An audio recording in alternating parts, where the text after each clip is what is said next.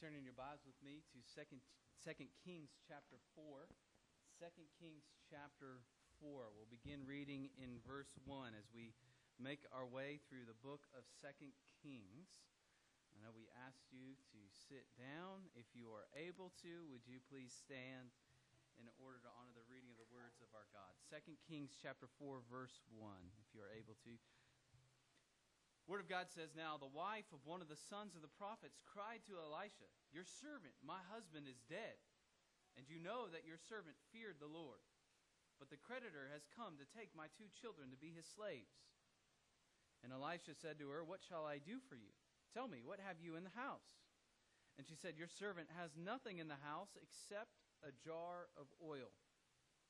Then he said, Go outside, borrow vessels from all your neighbors empty vessels and not too few.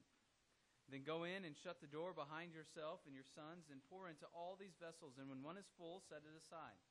So she went from him and shut the door behind herself and her sons. And as she poured, as she poured, they brought the vessels to her. When the vessels were full, she said to her son, Bring me another vessel.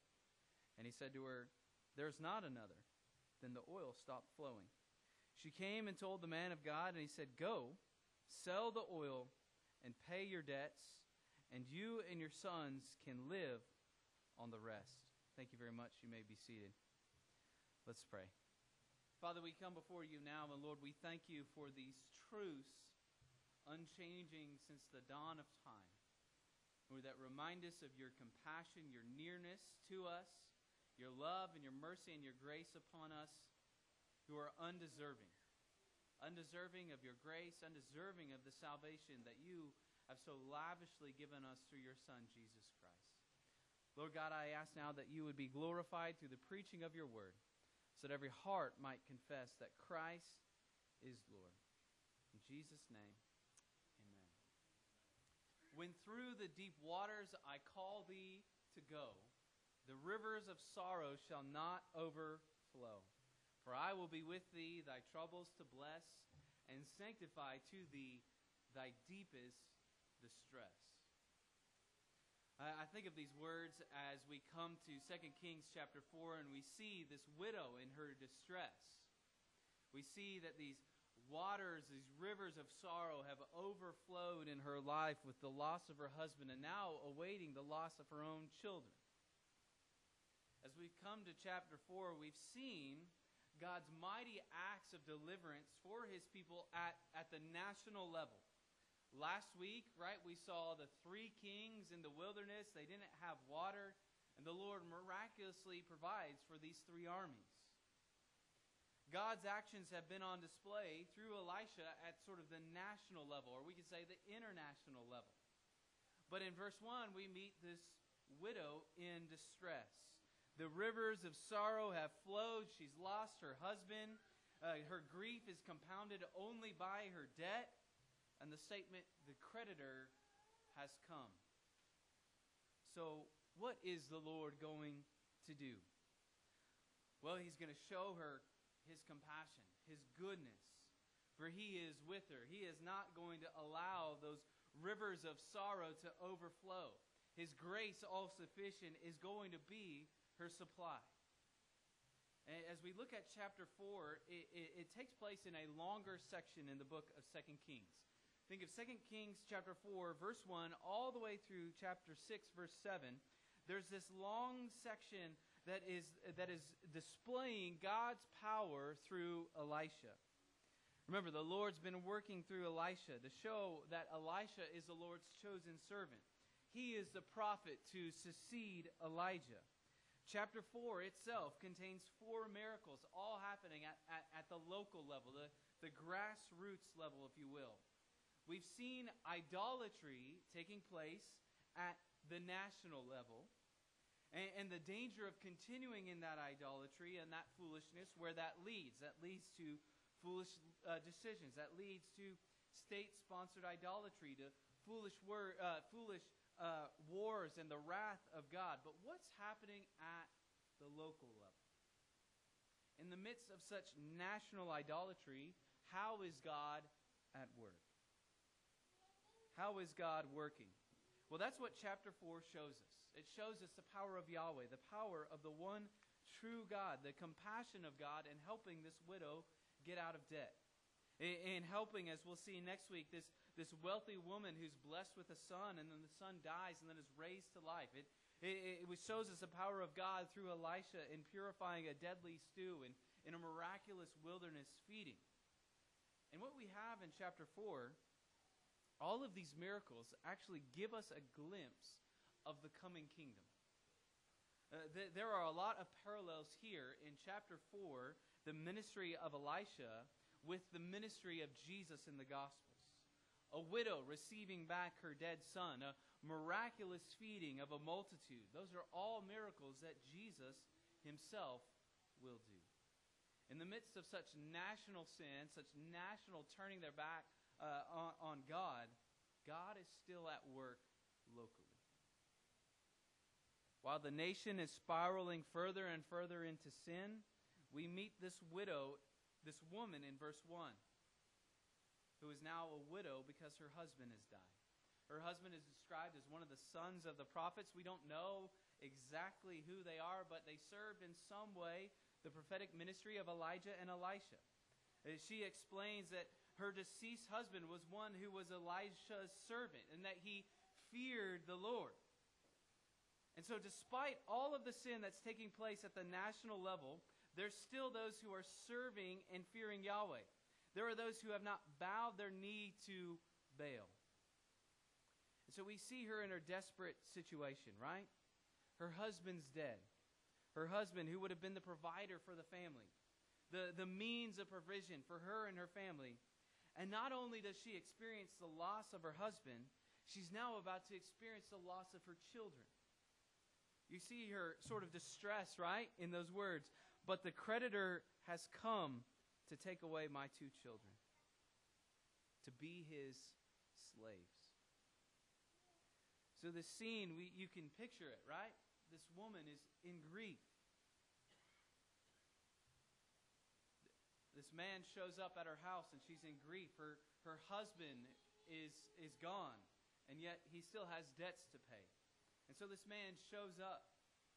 Maybe she's thinking he's going to have compassion on her. Maybe he'll forgive her her debt, or maybe allow her to pay it back over time. But no, he's there to collect. He's not there to show compassion. There's no compassion here, just collection, just money. He's there to get paid. And she pleads with him that she has nothing. He works his way through her house. She has no livestock. She has no metals. She has nothing. And then his eyes fall on her children. She has nothing of material worth. Well, then he'll take her children from her. He doesn't see this widow in her desperation. He, he doesn't he understands that, that the sons that she has will be the only way that she could survive because they would provide for her. He only sees them as assets. You know, friends, that this could happen really demonstrates the sort of moral tailspin that the people had entered into, right? The, the moral decline that had happened. In, in the Pentateuch, there were laws safeguarding those who were in debt and, and protection, and, and laws protecting the poor and widows. But what's God's word when there's money to be collected? Here you have a woman in a desperate situation. Her husband's dead. She's in debt. She's about to lose her children. And where does she turn? She turns to the Lord, to God. You say, well, wait. She goes to Elisha. Well, who is Elisha? He's God's ambassador, right? In, in one sense, when she's crying out to Elisha, she's crying out in faith to Yahweh. Think of it, friends. She could have turned her back to the Lord, turned her back on the Lord. Her husband, remember, they had been faithful to Yahweh. Despite all of the idolatry that's going on around them, he had remained faithful to the Lord. When faithfulness to the Lord was costly. Remember who has been king and queen Ahab and Jezebel and their sons, right? They, who had killed the followers of Yahweh. They served the Lord faithfully. But now he's dead. And she's in a desperate situation with her day. Think about it. It would be like someone today serving the Lord faithfully, clinging, clinging to Christ in faith, but now the cancer has returned. But now they've lost their job, or now they've lost their loved one. In, in faith and in desperation, she cries out to Elisha. Instead of turning her back on God, she turns to him in faith. Friends, when trials and difficulties happen in your life, do you find yourself turning to God do you find yourself turning away from Him? Do you go to Him in desperate faith, crying out to Him in prayer? Or do you turn from Him in silence and in anger? When your pathway lies through fiery trials, do you turn to His supply of all sufficient grace or do you turn away from Him? Friends, she is in trouble, desperate trouble. There is absolutely no way for her to escape poverty alone.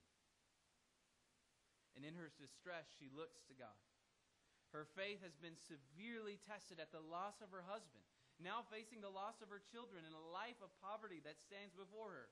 But in the testing of her faith, there is perseverance. Perseverance to pursue the Lord, despite her troubles, despite the rivers of sorrow. Friend, is the Lord testing your faith today? Through some trouble? Will you turn to Him in faithful desperation or will you turn from Him? Will you turn to the one, as Romans 8 32 says, He who did not spare His own Son, but gave Him up for us all, how will He not also with Him graciously give us all things? You hear that? Paul is saying that, that God has graciously given us all things through Christ. God didn't even spare His own Son for us. Jesus joyfully went to the cross for you. He suffered and died and arose for you so that you could turn to him in faithful prayer. Will you turn from God or will you turn to him in prayer? John Calvin put it this way about prayer It is therefore by the benefit of prayer that we reach those riches which are laid up for us with the Heavenly Father. If you know anything about John Calvin, he was not a prosperity preacher by any means. But listen to the way he put it. It's through prayer, the benefit of prayer, that we reach those riches which are laid up for us with the Heavenly Father. Are you turning to the Heavenly Father and to His riches? Are you turning away from Him? Friends, in our petitions to God, we realize our inadequacy. We, we cry out to Him because we need strength. We, we need the power that, that comes ultimately from Him. We, we realize that we desperately need the grace of God. Martin Luther, the great reformer, when he was on his deathbed, is said to have, uh, is quoted to have said, "This is true. We are all beggars."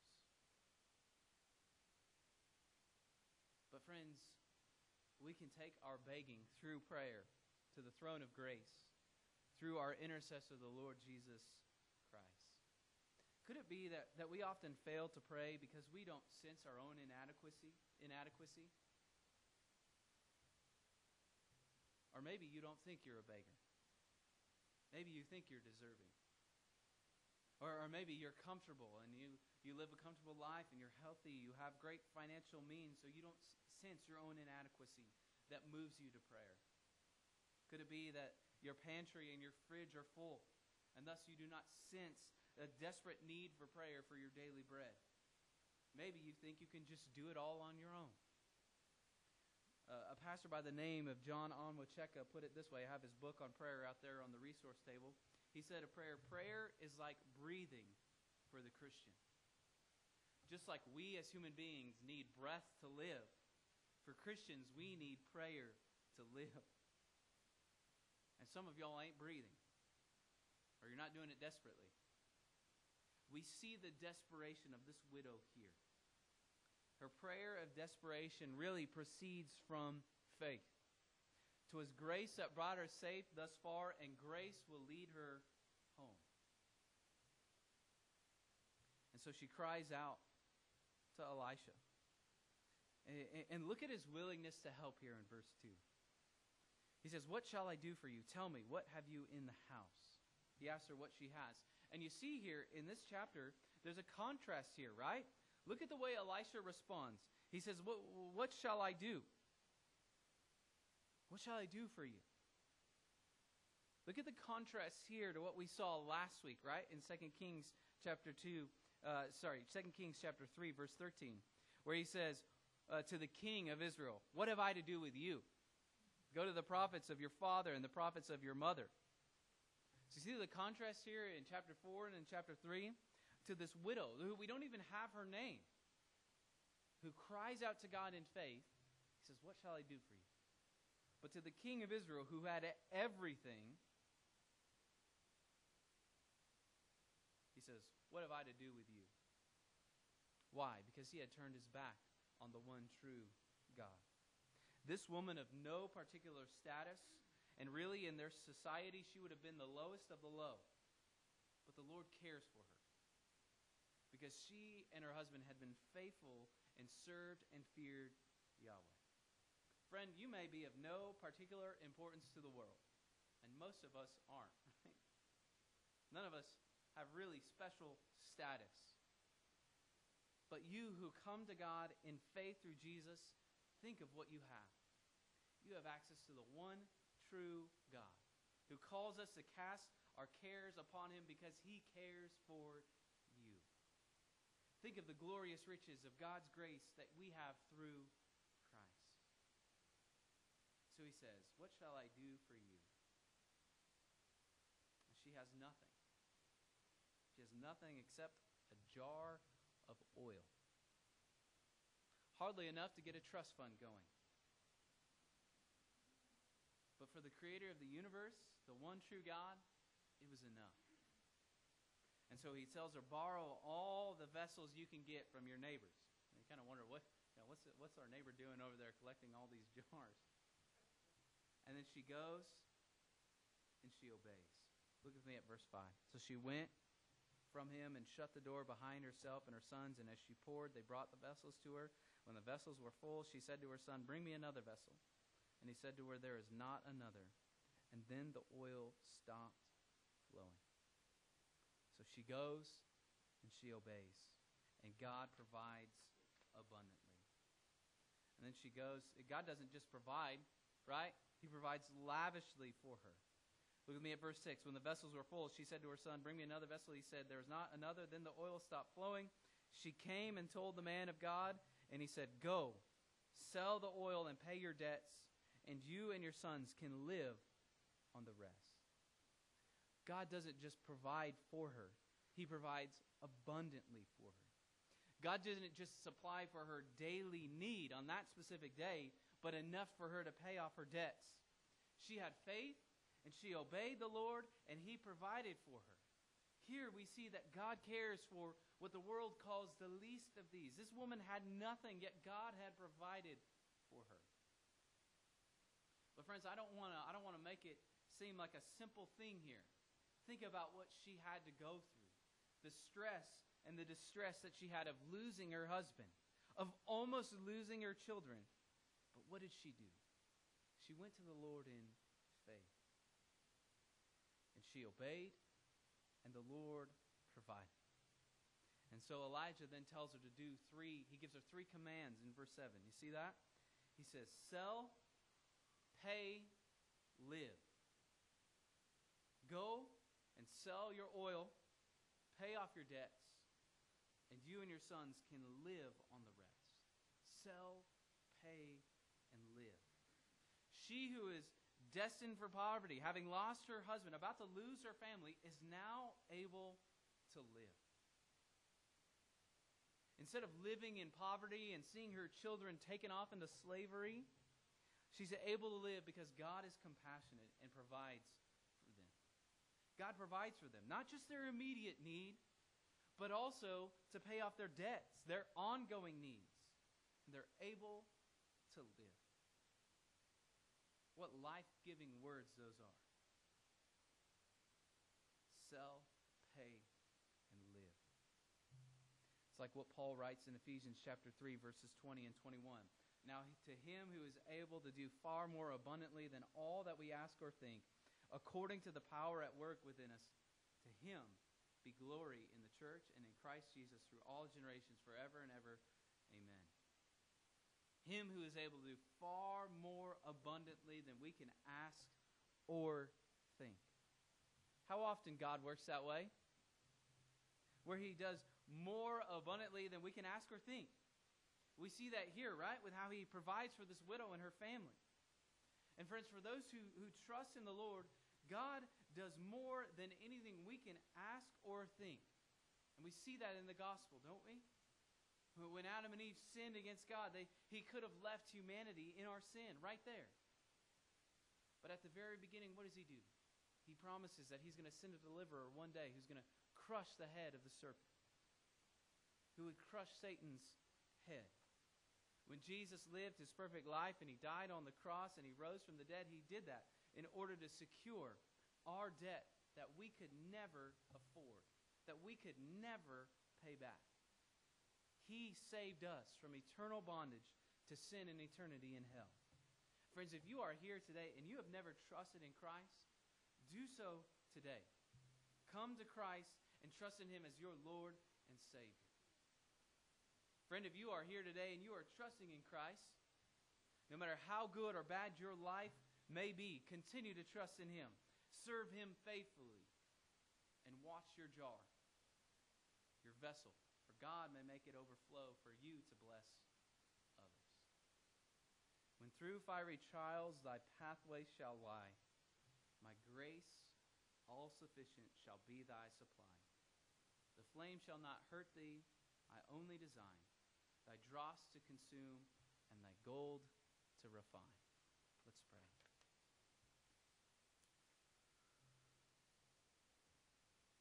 Lord, we come before you this morning and we thank you for this reminder of how you are a good and loving God. That you are compassionate, that you care for those that society would just throw out. That, that, that you are good to us even though we don't deserve it. Lord, in this widow, we see our distress as well because our sin is against you. And we deserve only judgment. But Lord, we thank you that you did not spare your only Son. And you have done far more abundantly than we can ask or think by giving us life through him. Lord, we thank you and we praise you for the life that we have in Christ, who paid our debts so that we can go and live for you.